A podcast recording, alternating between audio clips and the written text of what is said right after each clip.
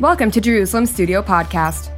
Join us to discuss the latest updates from Israel and the region.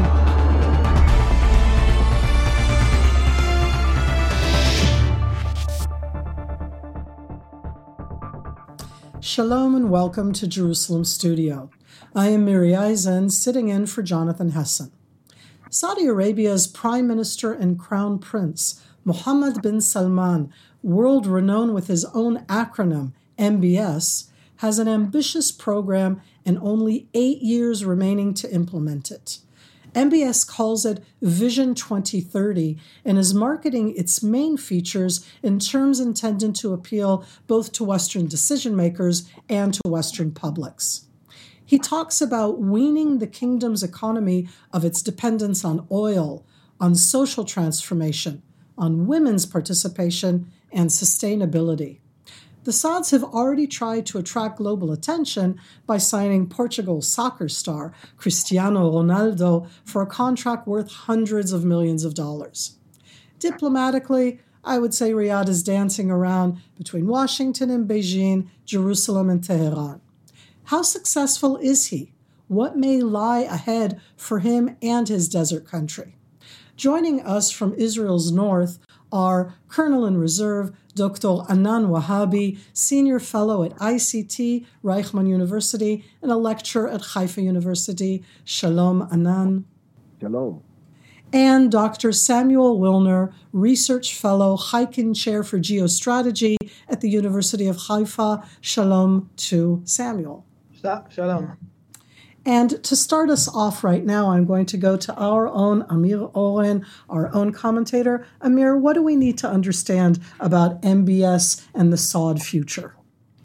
So, uh, MBS um, is quite a prominent uh, figure now on the Middle East um, uh, stage at large, not only uh, his own country, because uh, you cannot separate the personality of uh, the uh, crown prince and prime minister, a title he added uh, to uh, his royal uh, titles in order to be immune from uh, prosecution in the United States, mostly because of the Khashoggi affair. All of a sudden, he never needed that, but all of a sudden, a few months ago, uh, he turned out uh, to be prime minister uh, too, and therefore uh, he enjoys diplomatic immunity. And uh, obviously, if you look back at the uh, succession of kings in the Ibn Saud um, dynasty, this is the most innovative um, and groundbreaking heir apparent. And um, he has enjoyed good relations with former President Trump, less so with the Democratic administration of Joe Biden. There were hopes in Israel, especially under Netanyahu, um, before he was ousted, now he is back in power, of course, that um, Riyadh would be the next capital to normalize relations with Israel. It doesn't seem so right now, but we will explore it. And uh, obviously, the visit by uh, Chinese leader Xi Jinping um, to Riyadh emphasized the importance of uh, Saudi Arabia. Saudi Arabia is obviously threatened by Iran, but then you also see um, a double standard. Uh, Saudi Arabia is also probably preparing to go nuclear if the Iranians do. So um, the Middle East is having at least a double proliferation problem on its hands.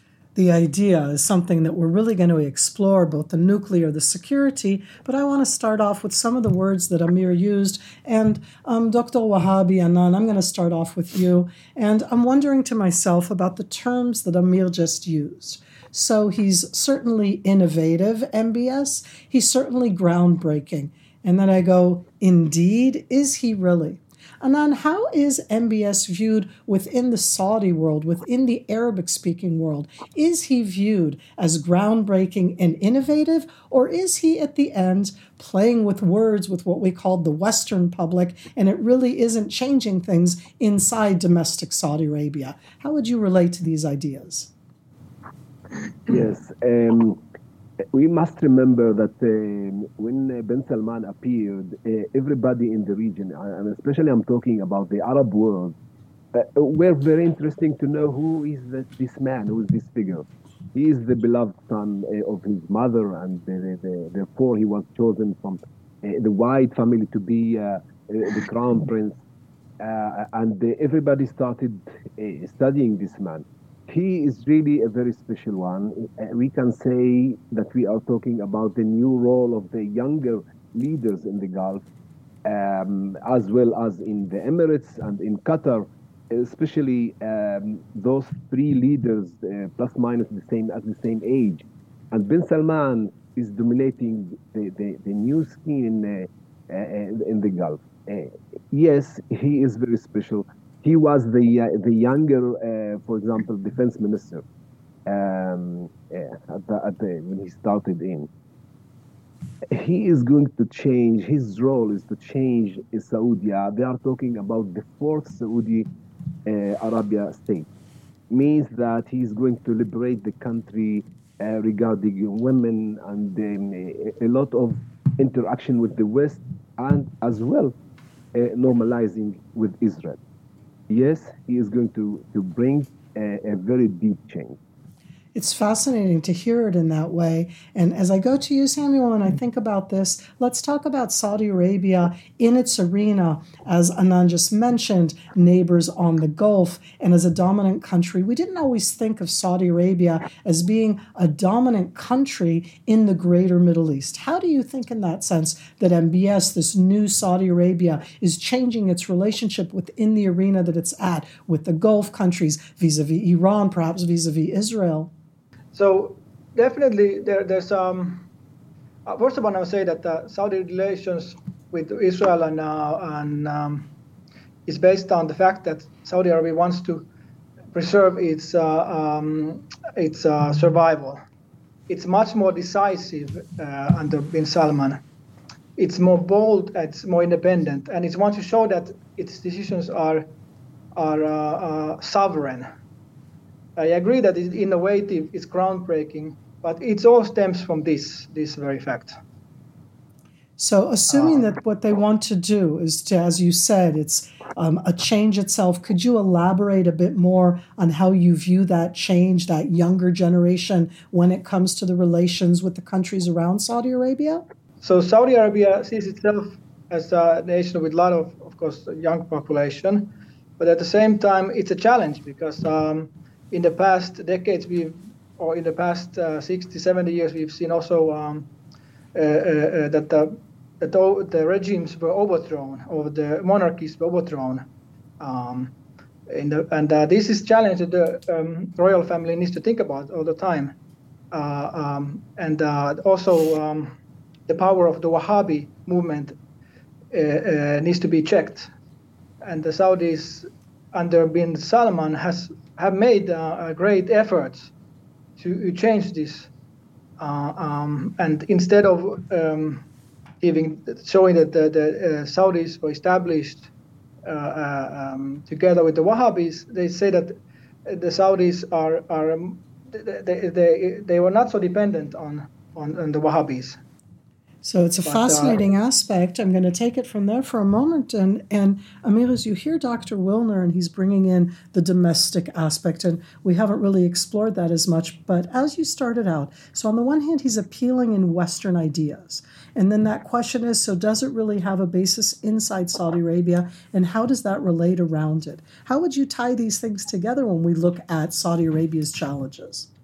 So all the uh, monarchic uh, and other uh, dictatorial or authoritarian rulers in the Middle East have you learned. You may want to give a list for those of us who don't remember what they are right now. Yes, but but uh, no, whether they were uh, military officers uh, who came to power in a coup or whether they inherited the mantle from their fathers they have all learned the lesson of the late Shah of Iran, who um, started out um, with very tight control over his country, then uh, tried to loosen up a bit and found out the uh, what was called the uh, revolution of uh, higher expectations, uh, because once uh, you do open up gradually, and there is a new horizon for the middle classes, for students, for labor,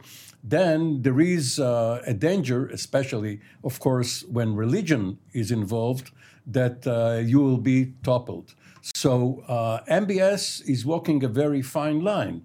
Yes, he is transforming um, Saudi society, especially as regards to women, the the new vistas of uh, Saudi women behind the wheel. Yeah, I'm I'm one who 21st constantly century. questions that, right? yes, um, but uh, there is always this fear of um, subversion, perhaps led by outside forces, uh, various provinces being torn from the kingdom. But the main problem for Saudi Arabia is that it is a petroleum powerhouse and the military midget. It has no sustainability. If there is a conflict with Iran or anyone else, it is dependent, for instance, on uh, maintenance of its air force, on uh, foreign contract workers. They are going uh, to go away when the first missile hits. And um, Saudi Arabia will always be dependent on outside advisors and perhaps combat units, be they Pakistani or American. So, in a way, uh, MBS is uh, punching above his weight. Punching above his weight. And you brought up into the room both the security and the domestic challenges in that sense of religion. And Anan, as I look at you right now, I want to kind of bring the two together. Um, yes, I'm going to make a statement right now, and it's not exactly one that's easy, but at the end, Saudi Arabia is a Sunni country, and it hosts, it is the keeper of the two Muslim holy cities, Mecca, Medina, the annual Hajj, the Umrah, and that is something that is for all Muslims worldwide. On the other hand, Amir, as you said before, the possibility of Saudi Arabia going nuclear is more or less, would we say, a minute after Iran would go nuclear? So I'm kind of worried right now. On the one hand, Saudi Arabia is the country that all Muslims worldwide want to come to more than once in their lifetime, want to come during the Hajj, during the Umrah. They're coming from anywhere around the world. And on the other hand, Saudi Arabia um, is looking right now at the threat of Shiite regime in Iran, of other threats around it. How do we combine these two? What do these threats mean? Yeah, a wonderful question. Uh, I've just uh, uh, came back from the Gulf, and you could see there when you are there how um, the, the weight of the uh, uh, of this part of the Islamic world, uh, world is, is very um, central. Uh, Saudi Arabia, of course, considers itself, and it's so as well, as the keeper of the holy places in Islam. And um, you can feel the tension between the Persians and the Arabs, especially now between Iran and Saudi, and everybody feels that. Uh, ben Salman, uh, as a leader, is seeking right now to get the legitimacy of his rule.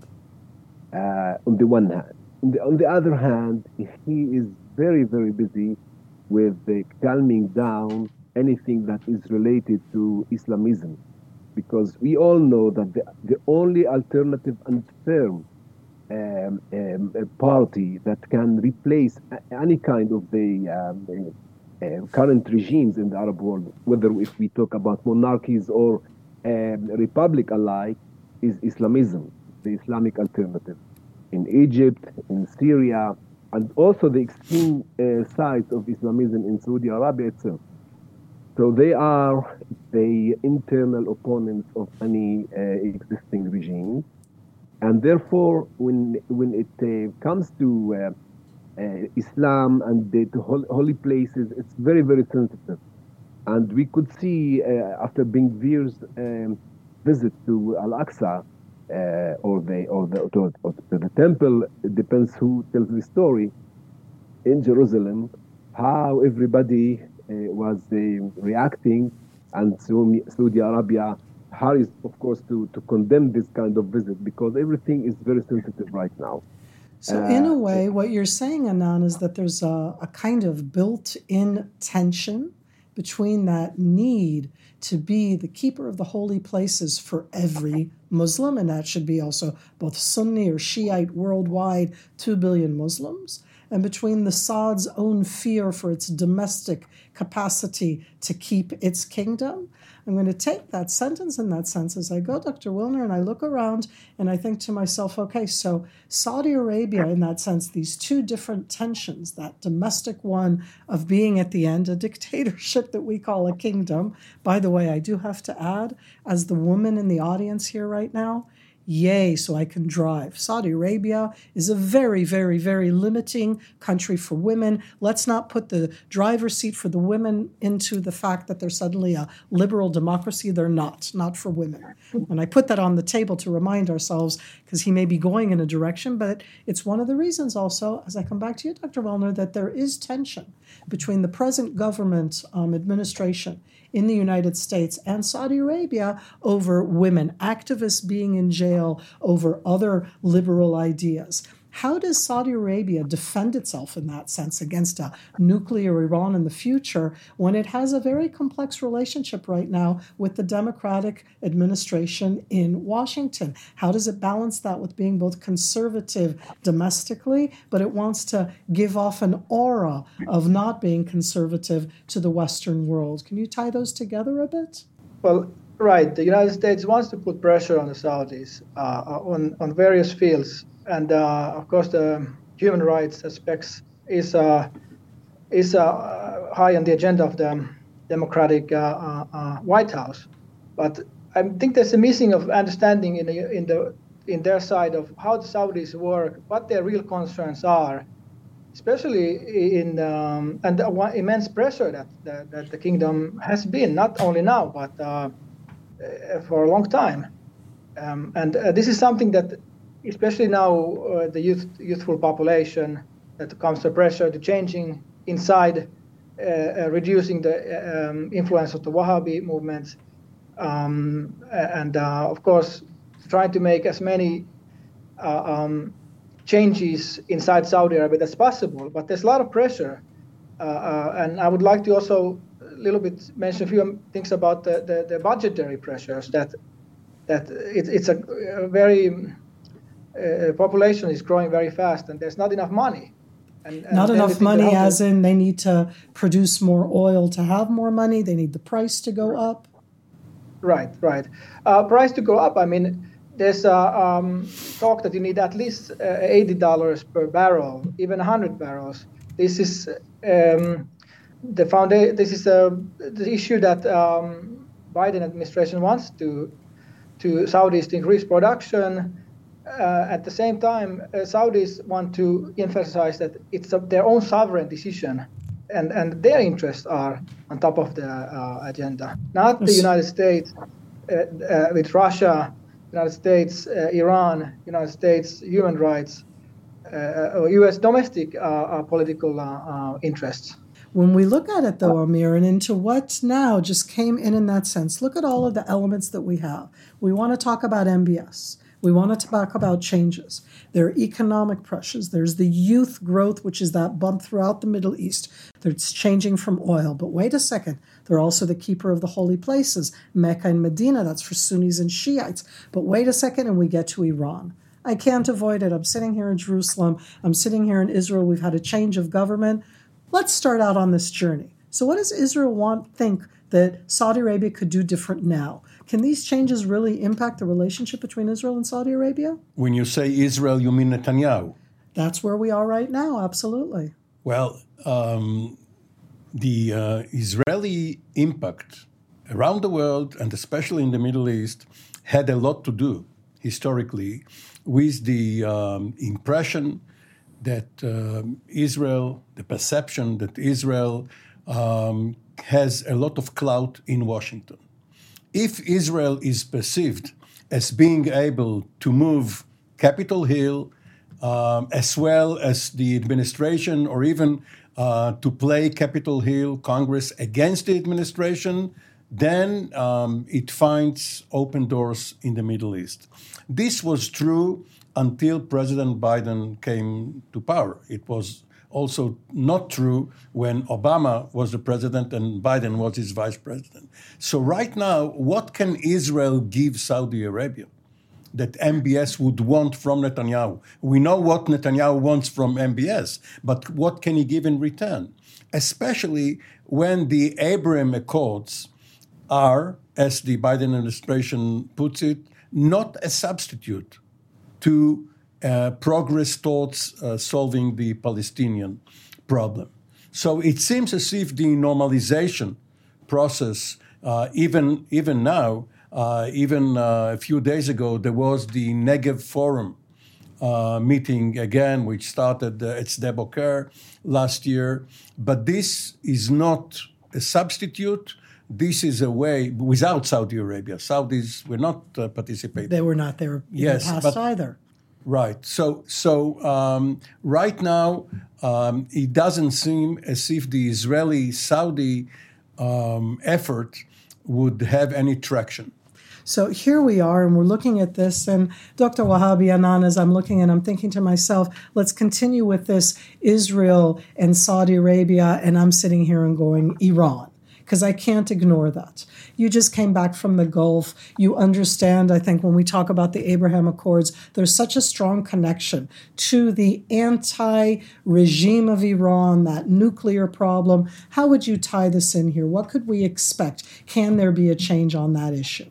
Yes, the, the anti Iran common ground of the national interest of both countries and, and the other neighboring countries as well, the rejection of this Iranian expansion is uh, something very uh, on the top line that we, we are sharing right now on this stage. Now we can see that, uh, for example, uh, after the visit of the security, uh, the, the White House security advisor, Mr. Sullivan, that arrived to Israel, he was talking about um, reducing the tension right now in Jerusalem in order to continue first containing Iran, the next step, and then working for achieving uh, the peace agreement and normalization with uh, with Saudi Arabia. Um, uh, we think that we can see from here, and we also hear the news about the covert interaction between Israel and Saudi Arabia in a lot of um, issues. That um, what we share in common right now is uh, to continue the preparing the next step for the normalization. I think that the uh, normalization with Saudi Arabia will not happen formally um, before how to say that before the um, King Salman passes away, because he belongs to that uh, generation that uh, everything is related to the Palestinian issue. But maybe Ben Salman himself uh, will be um, uh, at the backside right now of the normalization, waiting to move on to uh, a, a, real uh, change in the situation on the ground. We can see that the, the, the international atmosphere right now is, uh, is upset. There's um, a, a, regional uh, also changes.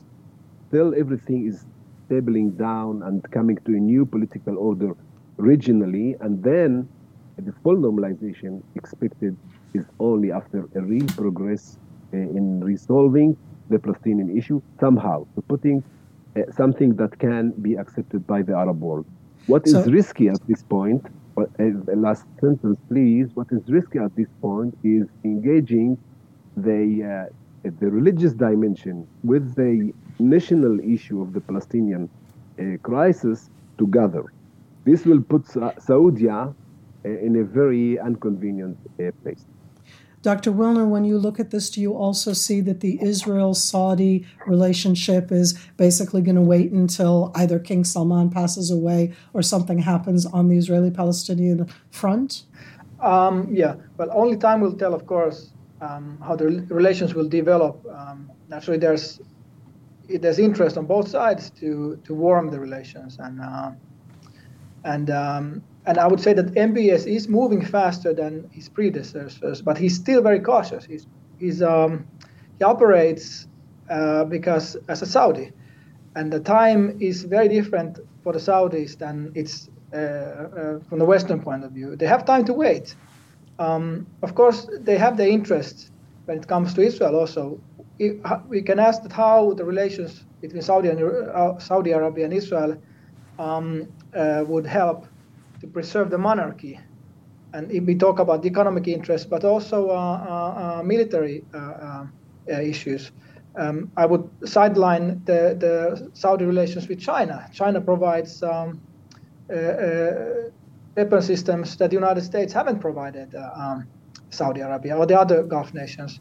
So there's also this kind of change in in, um, in the dynamics in the region, and where Israel um, fits in is, is, Israel plays an important role in, in, in here, and I, I would say that in the longer run, Saudis will hugely benefit, and it of course depends a bit of the uh, of the of course on the Israel-Palestinian relations, on the Palestinian issues, Syria also. We can talk about Jordan, Egypt, and how they see Saudi relations. But then again, MBS I would say, emphasizes also that this is a sovereign Saudi decision. He will do as is uh, uh, according to the interest of the Saudi uh, um, Saudi Arabia.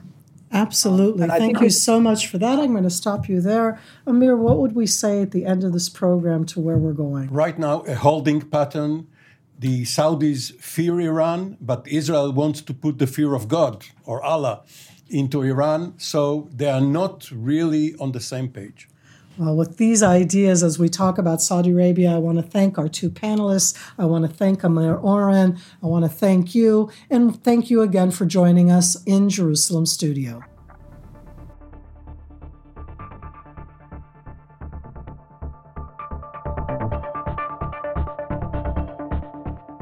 Thank you for joining us in another Jerusalem Studio podcast.